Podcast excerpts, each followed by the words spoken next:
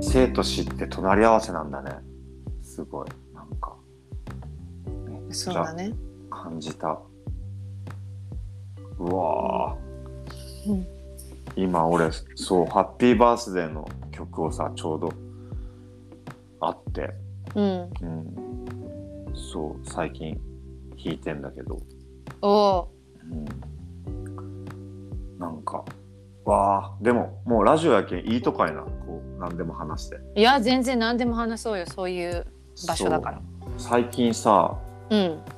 俺のお母さんの誕生日の日うんにうん。もう俺がタイでい一番お世話になってた人が心臓発作で急死したんよ、うんうんでもその時バースデーバースデーソングをずっと歌ってたからさうんうんうんそうなんか逆のそう誕生日うんそうそう逆の誕生日 そうそう逆の誕生日なんかなんだろうなもうけどほんとマジで思考停止しちゃって俺ももうずーっとなんかもうあがらえない感情っていうかえもうあ俺もただの人間だって思ってもう本当に3日間4日間本当涙が止まらんでー、ああもうずーっと悲しいし悲しいだけうんうんもうずっと悲しいだけでもその時に本当に友達が妊娠してるって話をいっぱい聞いてうんで彩香もそうだったな今日でお母さんの誕生日だったし、みたいうんななんかすげえ生と死っていうのをすごい向き合ってそう向き合ったんだよああすげえ向き合ってでなんか本当にいつでも死ねるように生きようって思ったわけ本当にああいいねでなんかもう人との間に絶対滞りを作らんとこうと思っあてでなんかこう連絡取れなかった人とかとも連絡取るようにしてーうんうんうんいろいろ気を今通してそうなんかそういう時期だって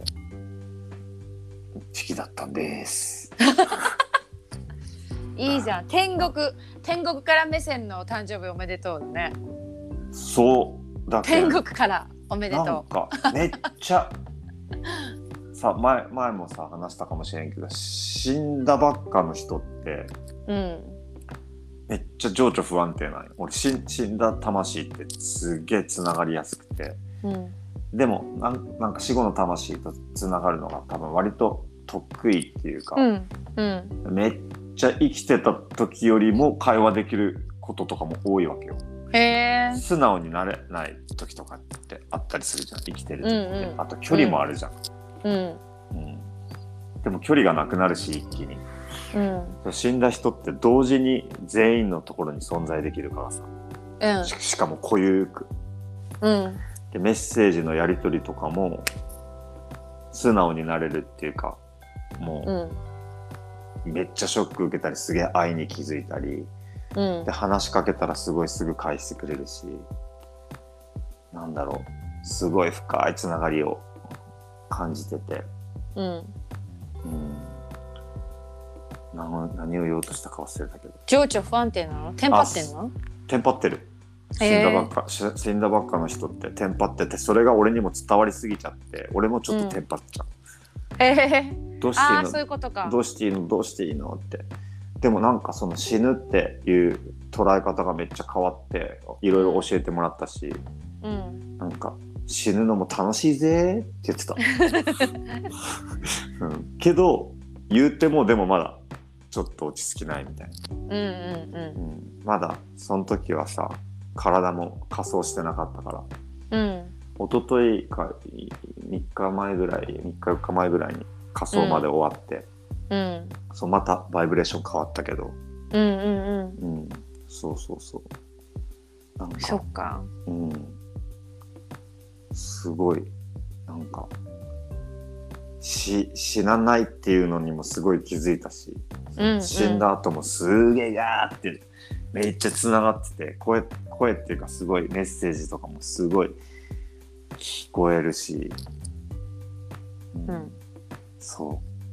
そうなんかすごかったっちゃんそうねうんなんかねそうタイの人なのその人日本人だけどタイに住んでる、ああずっとそういうことうん、へえでやっぱ俺すげえ最後の2ヶ月その人のとこにずっと住んでたんだけどうんうんめっちゃお世話になってうんでなんかあんまりいい別れ方しなかったうんですごいやっぱそれも含めてめっちゃ悲しかったそうだねなちょっと引っかかるよねそういううのねん、しかもなんかもうこタイがさ今もうコロナのあれでワクチンなくても、えっと、PCR 検査だけで入国できるようになったっへえそうなんだて開いてあもうタイに行けるってなってうんなってもうめっちゃイメージしてたからまた会いに行って、うんうんまたこう関係を修復じゃないけどまたうんイエーイってやれるって思いよっていろんな友達とかも紹介できるってなっとったけんうんそうすげえやっぱショックがでかくてうんうんうわーってもう俺もなんだかんだ死後の世界とか言いよるけど何も変わらんやんただ悲しいだけやんうんってなっとって、うんうん、けどなんか気づいたのはそのうわーってなってやっぱごめんなさいって謝ったわけなんかうんうんああいう別れ方になったし、そういう人いっぱいいると思う周り、うんうんうんうん、けどなんか一つ言いたいのは別に生きとう間にうんそういう変な別れ方してうも、んうんなんちゃ問題ないです、おおそうなんうだん、なんちゃ問題ないだってそれはその人がさ勝手にその生きとう間に死んだ後でもまだ全然間に合うからそうだねうん、全然間に合うしそれを分かっといた方が相手のためにもなる、うんうんそれで自分がそうやって決め込んでて、うんずっと後悔してたら、うんうん、相手にも失礼、そうねうん、だけん気づかしてくれてありがとうってごめんねって言った時点でうんもうあっちももう器がでかくなってるしそうだよねどっちが悪いとかじゃなくてその時にお互いがそうなってしまっただけやけんうん罪悪感持つ必要もないっていうのをすげえ体感で気づいてうんもう何にも責められんかったし俺、うんあそんなこと全然どうでもいいみたいな感じやって、うんうん、それよりもいろいろありがとうねって言い合えたみたいな、あうん、なんかすげえ気づいたねえあよくそうあだよねよくよくあるじゃん